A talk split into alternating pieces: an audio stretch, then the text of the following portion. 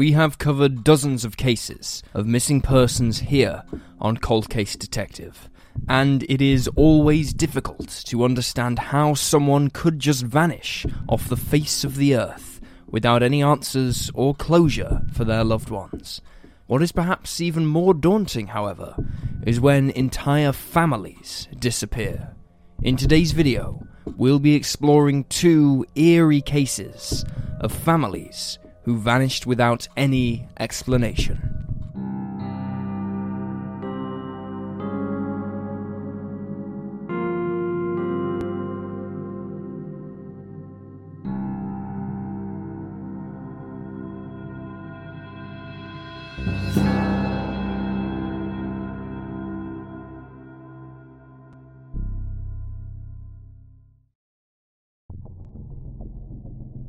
Gary Felton and family. Back in 1986, Gary Felton was working in England at a computer software company. It was here that he met a man named Simon Anthony Cadwell, whose birth certificate he stole so that he could request a passport for himself. Although it is unclear why Felton did this, what is clear is that after receiving his new passport, he left the UK to travel extensively, most notably Felton spent time in Australia and India. In 1997, Felton, now 32, met 17 year old Chantel McDougall at a seminar he was preaching at in Melbourne, Australia. He offered her a job babysitting his young son, and eventually Felton left his partner and began dating Chantel. It wasn't long before the couple fell pregnant with their first child, a daughter named Leela, and the pair settled in Nannup, a small town in Western Australia. Felton was still going by his alias, Simon Cadwell, and Chantel had no idea that this wasn't his real name. She did, however, know about Felton's cult activities. During his lifetime, he had published several books about his spiritual beliefs, creating the Truth Fellowship website, as well as an online chat forum, which was named The Gateway. Worldwide, Felton had about 40 followers who dubbed themselves the Forecourt, and they devoted themselves to a sacred text written by Felton called The Severs of the Divine Plan. The book prophesied the birth of a new world of higher consciousness at the end of a 75,000 year cycle. Felton claimed that his followers should prepare for a judgment day where they would cross over into a higher dimension. Ultimately, the plan was that his followers would take their own lives in order to achieve this goal. At least two of his devotees actually carried out this final act. In the months prior to the disappearance, 45 year old Felton, 27 year old Chantel, and their 40 year old tenant, a follower named Antonio Popic, who lived on the couple's property, began telling friends and family that they would soon be leaving for Brazil where they hoped to join a religious cult in Rio Branco. Felton also notified his followers. While Chantel and Tony were well liked and involved in their local community, Felton was not. He reportedly spent much of his time indoors on his computer and had a tendency to stay up all night and sleep all day. Chantel worked as a swimming instructor while Tony was employed at a hardware store. His boss noted that he was a diligent worker Felton did not work and was supported by his girlfriend and follower. Neighbors described him as paranoid and eccentric, and they recalled a time that he became so concerned by the installation of a power pole that he broke out in hives. He claimed that the pole's electromagnetic waves would bring him harm. As a countermeasure, he buried magnets in the garden and screamed at Tony after he began digging them back up. Reportedly, Felton exerted much control over the other adults, who acted submissive towards him. Chantel's parents believed she was scared of her boyfriend, although police found no records of injuries or domestic violence reports. Tony, Chantel, Felton, and Leela were last seen on July 13, 2007, when they sold Chantel's vehicle for $4,000. In the years since their disappearance, the money has sat untouched in Chantel's bank account. In the weeks prior to the sale, the family had also rehomed their dogs and chickens and been in contact with their estate agent, telling him that he could sell or take the furniture, as they had no need for it. Chantel's mother also noted that a passport had arrived for six year old Leela. Six days after they were last seen, on July 19th, the couple's landlord entered their abandoned home. There are mixed reports about how it was found, with some sources saying it was neat and tidy, with others claiming that dirty dishes littered the kitchen countertops and other surfaces. Either way, the couple had left their possessions behind, including their wallets and credit cards. A note was found attached to the door, which simply read, Gone to Brazil. Investigators later found out that Tony's father had given him $25,000, which he believed his son needed for a legal matter, although the money was never traced. In October of 2007, Chantel's parents reported her and Leela missing. They were concerned that they hadn't heard from their daughter in months. Likewise, Tony's brother reported him missing one month later, expressing the same concerns. Authorities discovered that there was no record of the foursome leaving the country, and they were unable to find any witnesses who had seen the family either in Brazil or Australia past July 13th. Upon examining Felton's computer, however, they found a chilling statement that the 45 year old had written in the months before the family were last seen. He had posted it to an online journal. It read, I am exhausted and the only option left is to leave this world.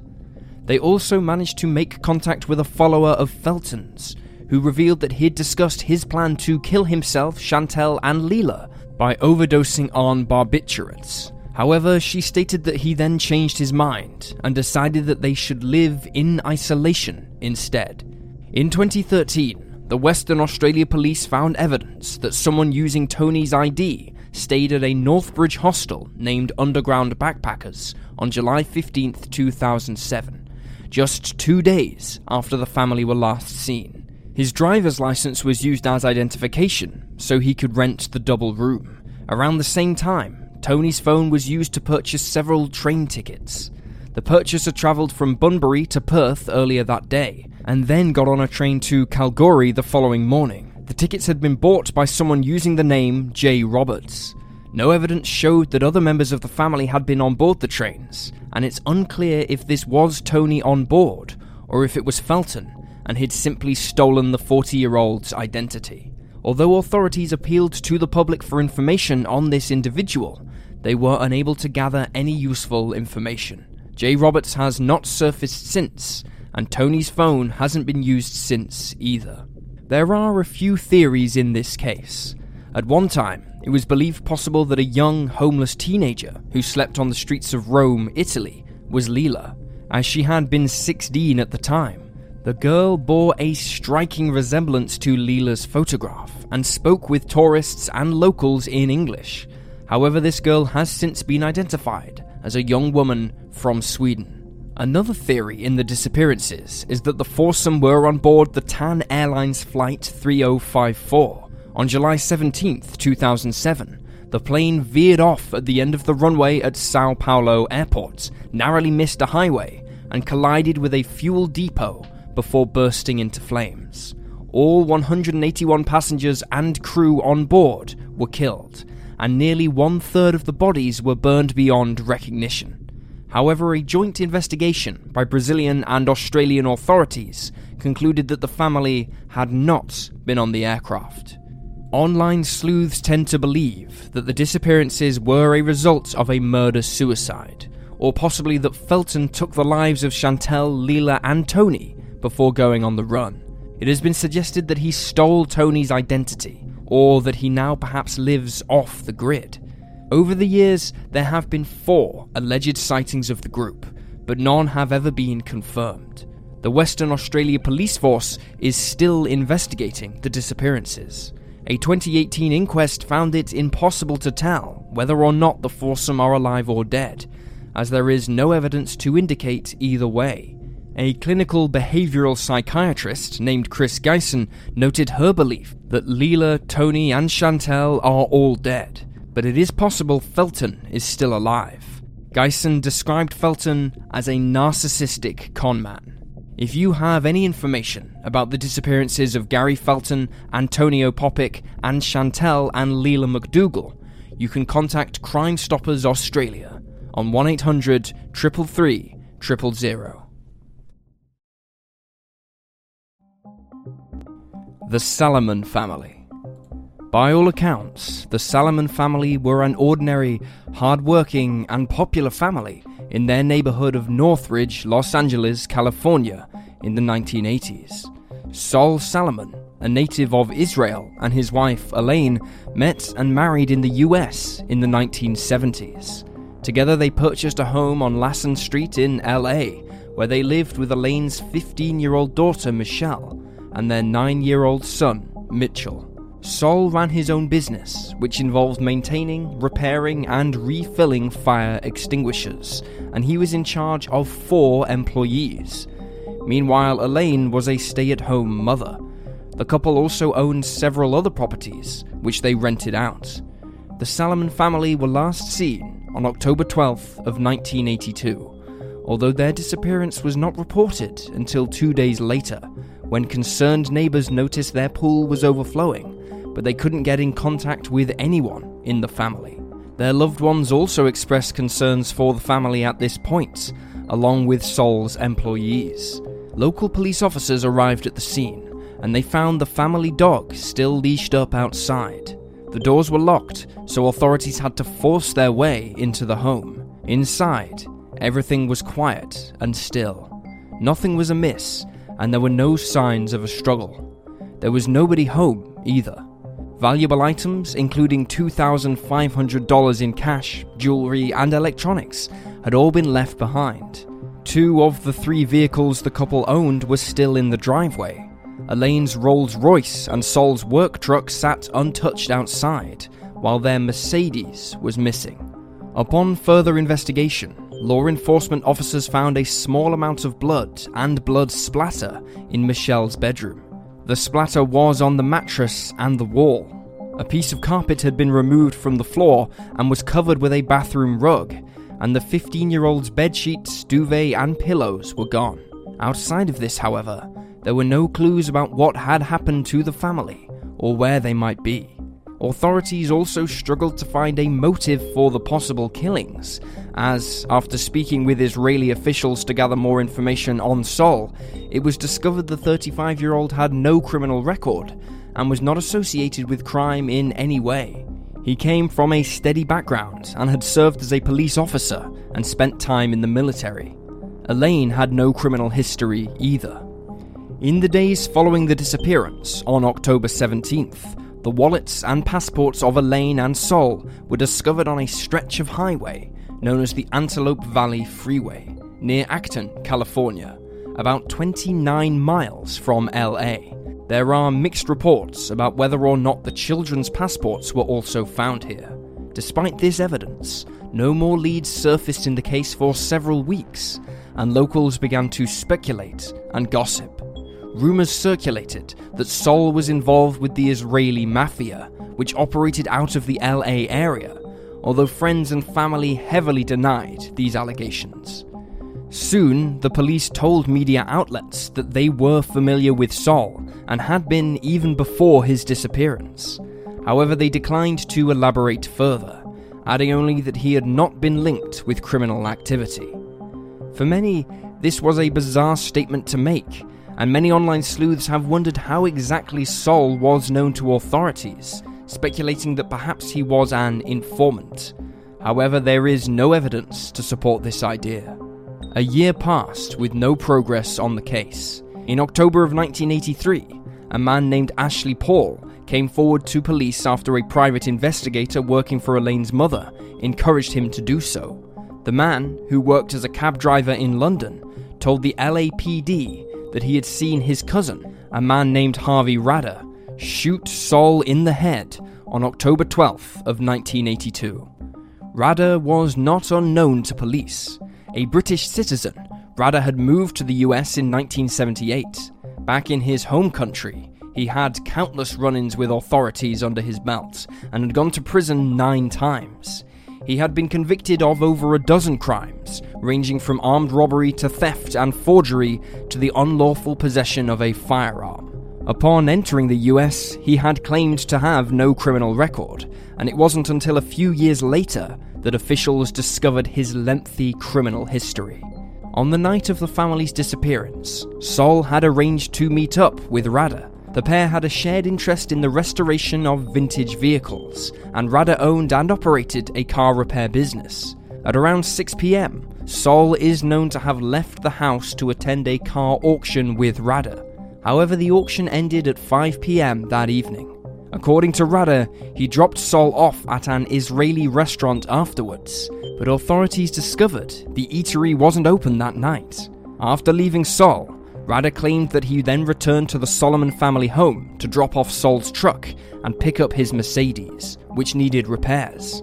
While this last part of the story may seem reasonable on the surface, a friend of Elaine's would later testify in court that the 39-year-old mother of two had hung up early at 1:30 p.m. because Rader was at the door. He appears to have been the last person to see the family alive. Reportedly, Sol had invested around $20,000 into Rader's business. It was speculated that the pair fought on October 12th because he was unhappy with the details of the venture and wanted his money back. Sol told at least one person about this fight. Returning to the story of Rader's cousin, Paul claimed that after Rader shot Sol dead, he went to the Salomon home to take the lives of the remaining family members because they knew that Sol and Rader had been together on the day of his disappearance. Afterwards, the bodies had been removed from the house and wrapped in bedsheets and placed in the family's Mercedes. Following their deaths, Paul stated that he helped Rader bury the bodies in a desert area near Acton. Paul demanded that he be given immunity in exchange for his testimony, although many members of law enforcement believed he was more involved in the murders than he let on. After failing four separate polygraph tests, the police rescinded his immunity offer and he was charged as an accessory to murder. The charges were eventually dropped, and Paul returned to England, where he refused to return to the US and rejected the idea of testifying against his cousin. Despite this, and despite Rader denying any knowledge of the crimes, the police built a timeline of the fights Sol and Rader had, and the subsequent threats that were made by Rader against Sol afterwards. And eventually, despite a lack of evidence and bodies, he was charged with the murders of the Salomon family. Rader was arrested in Arizona in 1988, following his release from prison for passport fraud. Rada's first two trials ended in a mistrial, during his third, prosecutors claimed that the motive for Sol's murder stemmed from the $20,000, which the 35 year old wanted back. Their evidence was limited. They knew Sol and Rader were together on the night of the disappearances, and, as mentioned before, Elaine's friend testified that the mother of two had hung up because Rader had come to the door. Rader also had scratches on his forearms, which were thought to be from his victims fighting him off and witnesses placed him in Elaine's Rolls Royce on the day of the crime. However, three witnesses for the defense claimed that they saw Sol in the city of Carpinteria, California, in the days following the disappearances.